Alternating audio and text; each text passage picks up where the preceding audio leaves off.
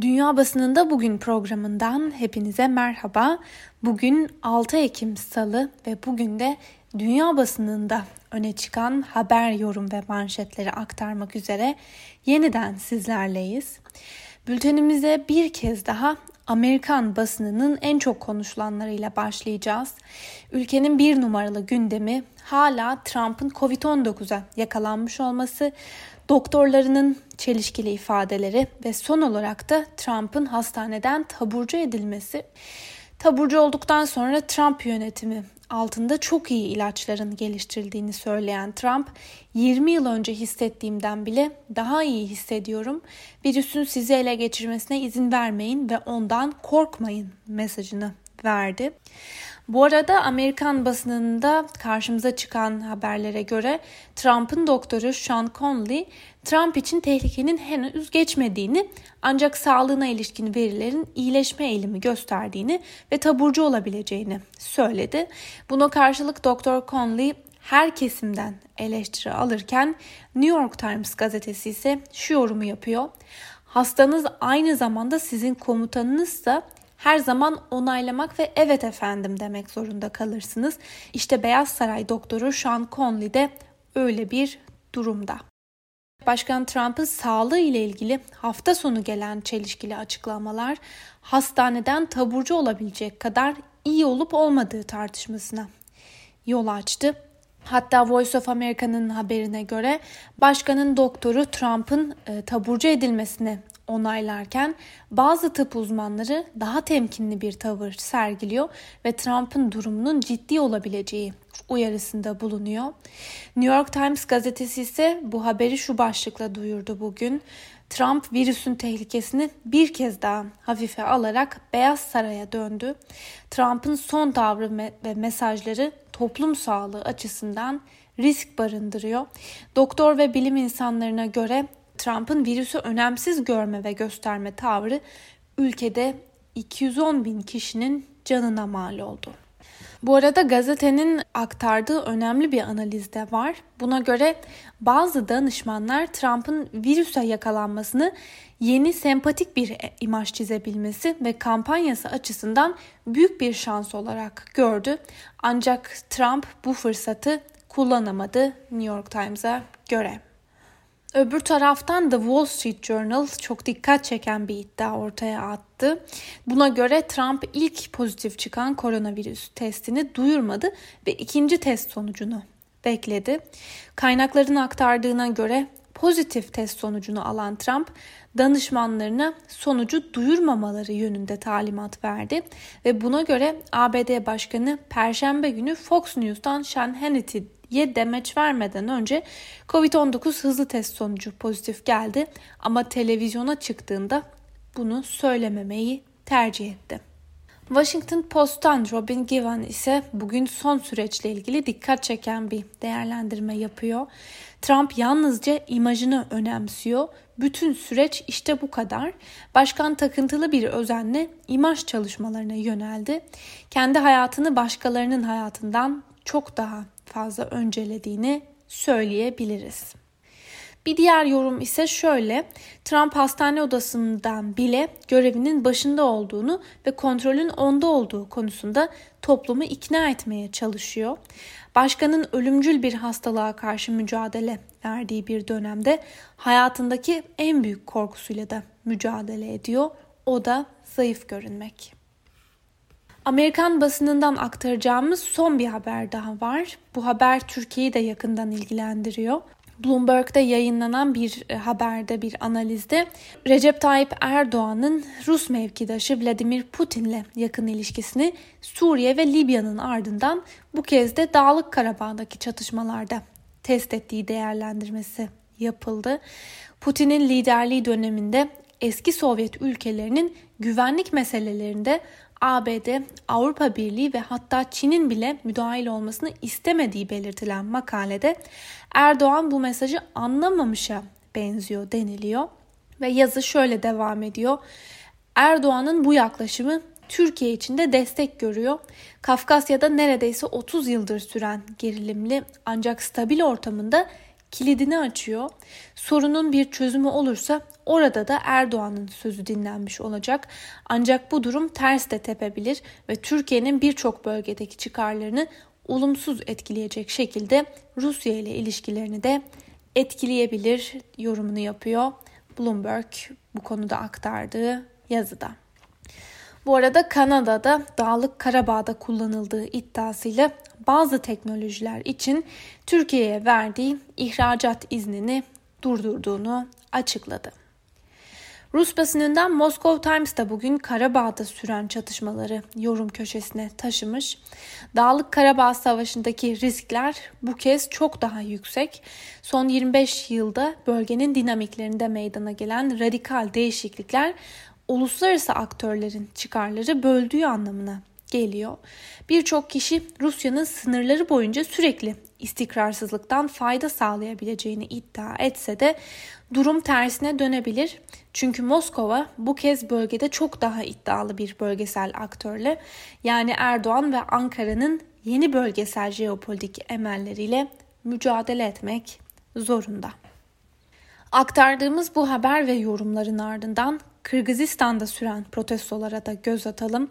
Kırgızistan'da 4 Ekim pazar günü yapılan milletvekili seçim sonuçlarını protesto eden göstericiler Cumhurbaşkanlığı sarayı ve içerisinde yer alan parlamentoyu işgal etti. Merkez Seçim Komisyonu tarafından %7'lik seçim barajını aşmadığı bildirilen 12 parti taraftarı seçim sonuçlarının iptal edilmesi talebiyle başkent Bişkek'te bir protesto gösterisi düzenledi. BBC'nin haberine göre uluslararası gözlemciler seçimlerde oy karşılığı para dağıtanlar olduğuna dair söylentiler bulunduğunu, seçmenlerin tehdit edildiğini ve endişe duymak için meşru gerekçeler olduğunu açıkladı. Ülkedeki muhalefet partileri ise bu sonuçları tanımayacaklarını duyurmuştu. Moscow Times'ın gündeminde de bugün Kırgızistan'da devam eden protestolar var. Ancak Moscow Times'ın haberine göre polis protestoları dağıtmak için sersemletici etkiye sahip olan el bombaları kullandı. Öbür taraftan Rusya'nın gündem maddelerinden biri de artan vakalara karşı hükümetin açıkladığı çelişkili veriler. Moscow Times'ın haberine göre hükümetin resmi istatistikleri ülke çapında 45 binden fazla kişinin virüs nedeniyle hayatını kaybettiğini ortaya koyuyor. Ancak ülkede salgının başından bu yana sorumlu olan salgın hastalıklar görev gücünün verilerine göre bu rakam yalnızca 21.475 yani resmi verilerin yalnızca yarısı kadar. Bloomberg'in önemli bir haberiyle devam edelim. Türkiye'yi de yakından ilgilendiren bu habere göre uzun yıllardır her gün İstanbul'dan Dubai'ye, Dubai'den İstanbul'a birçok uçuş gerçekleştiriliyordu. Ancak Bloomberg, Türk Hava Yolları ve Emirates'in koronavirüs pandemisi sonrası önlemlerin gevşetilmesiyle dış hat uçuşlarını tekrar genişletirken bu rotanın kapalı kaldığını dikkat çekiyor. London School of Economics, Birleşik Arap Emirlikleri ve Türkiye arasında ilişkiler yıpranmış durumda. Covid bir yarı boykot için örtü olarak kullanıldıysa şaşırmam. Birleşik Arap Emirlikleri şahinimsi davranıyor ve ekonomisi Türkiye'ninki kadar hassas değil değerlendirmesinde bulundu.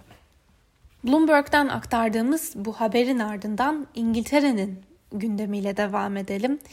Dün bültenimizde koronavirüsü testinde günlük açıklanan vaka sayısında yapılan bir hata İngiltere'de tartışma konusu oldu demiştik.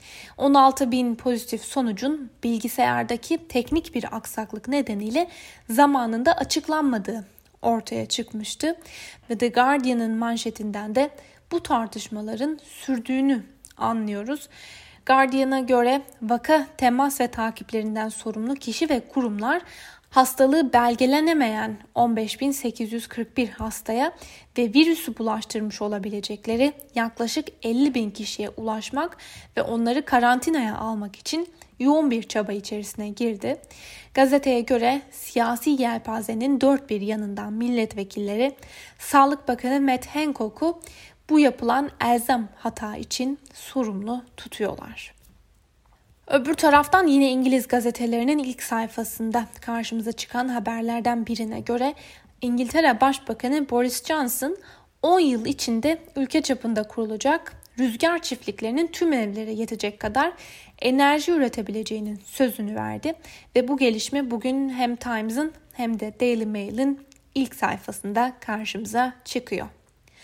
Financial Times'ın gündeminde ise IMF var ve aktarılan habere göre Uluslararası Para Fonu Birleşik Krallık da dahil olmak üzere zengin ülkelere yeşil teknoloji ve dijital altyapı gibi alanlardaki kamusal yatırımlarını arttırmak için bir çağrıda bulunuyor. IMF bu alanda yapılacak yatırımların ileriki dönemde salgından güçlü bir şekilde çıkmaya yardımcı olabileceğini savunuyor. Alman basınından Deutsche Welle'nin de bugün gündemine taşıdığı Die Welt gazetesi bugün Türkiye'ye ilişkin dikkat çeken bir yazı paylaşmış. Türkiye'nin AB üyelik şansı giderek azalıyor başlıklı yazıya göre. E, Die Welt gazetesi bugün öğleden sonra açıklanması beklenen Avrupa Birliği Komisyonu'nun katılım müzakerelerine ilişkin yeni yıllık Türkiye raporunda Türkiye'nin AB'ye üyelik şansının giderek azaldığını vurgulandığını yazdı. Die Welt gazetesi raporda Ankara'nın yolsuzlukla mücadelede herhangi bir ilerleme kaydetmediğinin vurgulandığını belirterek kuvvetler ayrılığının mevcut olmadığı ve ekonominin işleyişi konusunda ciddi endişelerin devam ettiğinin de ifade edildiğini söylüyor. Die Welt'in haberine göre Avrupa Birliği Komisyonu'nun Türkiye raporunda muhalefet liderlerine, insan hakları savunucularına, gazetecilere, sivil toplum mensuplarına, akademisyenlere yönelik terörle mücadele yasası kapsamındaki tutuklamaların derin kaygı uyandırdığı ifade ediliyor ve raporda yargıda 2016 yılındaki darbe teşebbüsünden bu yana ciddi gerilemeler görüldüğü de vurgulandı. Suriye'ye ilişkin önemli bir haberle devam edeceğiz. Suriye'de hükümetin fırınlarda bir kişinin alabileceği sübvansiyonlu ekmek sayısını sınırlama getirilmesinden bu yana halk kara borsaya yönelmeye başladı. Şam bu yıl akıllı kart uygulamasını yürürlüğe soktu. Böylece devlete ait fırınlardan sadece bu kart ile ekmek alınabiliyordu. The Guardian'ın aktardığı habere göre devletin getirdiği limitlerle ailesini doyuramayanlar bu kez kara borsaya yönelmek zorunda kalıyor. Şam'a ait fırınlarda bir paket ekmek 100 Suriye lirası iken kara borsada bu fiyat 500 Suriye lirasına kadar çıkıyor. Şam'ın kontrolündeki bölgelerde yaşayanların yaklaşık %90'ı yoksulluk sınırının altında yaşıyor ve Birleşmiş Milletler verilerine göre aynı bölgelerde işsizlik ise %80'lere kadar yükselmiş durumda. Ve bu haber bugün El Cezire'nin de gündeminde. El Cezire ise haberi şöyle duyurdu.